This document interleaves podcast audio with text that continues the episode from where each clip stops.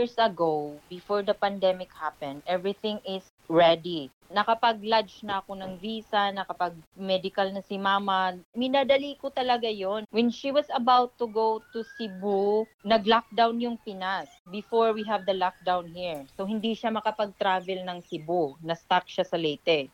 That's why she's unable to fly here. Apat na taon nang nangungulila sa kanyang ina, si Nenya Krista Arabes, isang Filipino-Australian sa Melbourne. Matinding dagok sa buhay ang nararanasan niya na mas pinaigting pa ng pagkakaudlot ng muli sanang pagbisita ng kanyang ina sa Australia. Disappointing talaga kasi at that time, two years ago, um, my marriage broke down. So, yun na rin yung time na, Mama, I need you here. I have no one, like wala akong pamilya dito. And then all of the sudden, nagka-pandemic, ang lakas talaga ng impact nun sa akin emotionally. Nag-iisang anak si Nenya, pumanaw na ang ama at nag-iisa din ang kanyang ina sa Pilipinas. Labing pitong gulang siya noong ipinagbuntis ang panganay at nang magpakasal at lumipat sa Australia ay nabiyayaan ng dalawa pang anak. Sa murang edad na nagpamilya, aminado siyang kailangan ng gabay ng kanyang mga magulang lalo't na-diagnose pa na may autism ang dalawa niyang anak. 2015 ang huling nakabisita ang ina ni Nenya sa Australia. Kaya naman nang malaman ng balitang maaari nang makapasok sa bansa mga magulang, walang pagsidlan ang saya ni Nenya. My mom came here to help me look after the kids. Parang nagiging confident ako. She helped me like magdala ng mga anak ko dun sa library, like sa maternal center, mama's group.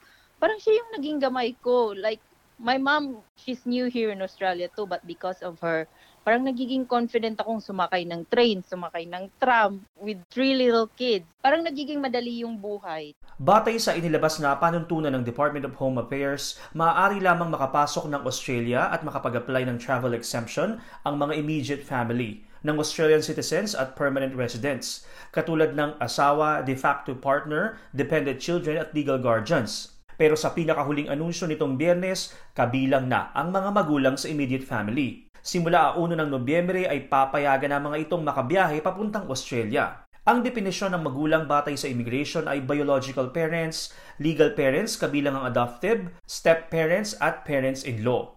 Marami na ang nagtatanong sa migration agent na si M. Tanag kung paano nga ba makakapag-apply dito. Ano to sa mga gusto na makita agad yung parents nila, ang pinakamabilis na pwede nilang i-process ay yung tinatawag nating visitor visa which is the subclass 600. Kasi yun, it can only take ano, mga one month to process, minsan less than that. Meron din tayong tinatawag na subclass 870, yun yung sponsored temporary parent visa, pero yun, can take 6 months to 9 months to process. So, kung ang intention nila is makapunta agad dito yung parents nila bago magpasko, it is better to apply for the um, visitor visa na lang. Dagdag pa ni M, $145 ang visa fee ng visitor visa kumpara sa umaabot na 5,000 hanggang 10,000 dolyar para sa sponsored parent temporary visa 870 kung saan kailangan mo ding magpakita ng required income. Sa subclass visa 870 na nabanggit, maaaring manatili sa Australia ang aplikante ng 3, 5 at hanggang 10 taon. Pero iginit ni Emma mga opsyon kung nais mapahaba ang pananatili gamit ang visitor visa. When applying kasi for visitor visa, may option yung applicant to choose kung gaano katagal yung gusto niyang stay sa Australia. So usually, they can grant 3 months visitor visa. For parents ng mga Australian citizens and permanent residents, pwede silang mag-request ng mas matagal na visitor visa. They can grant a 3-year multiple entry visa which can allow 12, 12 months stay every entry. So if you want your parents to get this long-term one, you need to request it in writing para alam ng case officer na mas gusto niyo yung mas matagal na stay.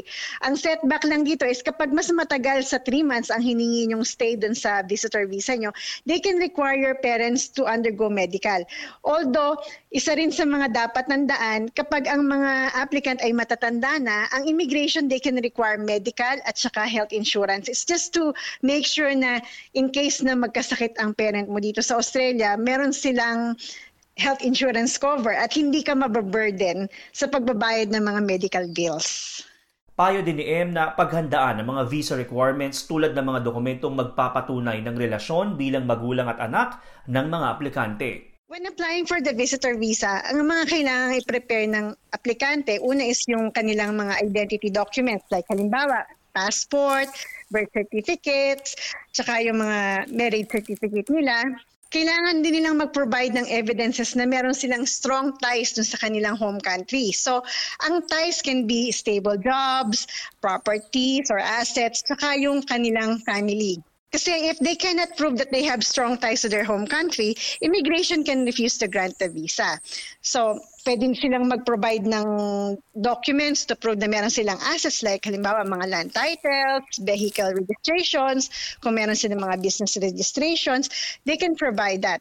Also, kung nag-aaral sila, halimbawa, nagma-masters o nagdo-doctorate yung parents nyo, pwede rin isama yung kanilang school records or kung meron silang trabaho, yung kanilang mga employment certificate or leave approval from their employer.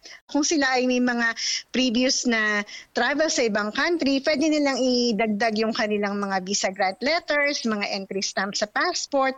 Kung ang nilagay nilang rason ay gusto nilang bisitahin ng kanilang anak na bagong panganak, pwede silang mag mag-provide ng evidence na yung kanilang anak ay nag-give birth or something like that. So, whatever you claim in the application, make sure na you have evidences to prove it. Inilatag din niya mga paraan kung paano ito may apply Ang easiest way to apply for the for the visitor visa is by creating your IMI account and applying for it online. You can also lodge the application sa um, Australian um, Embassy sa Manila.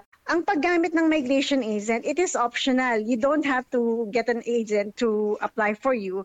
Ang advantage lang ng agent is siguro is dahil yun yung ginagawa namin day in, day out, we know how to make the application stronger and mag-strategize paano mapapataas yung chances na ma-approve yung visa.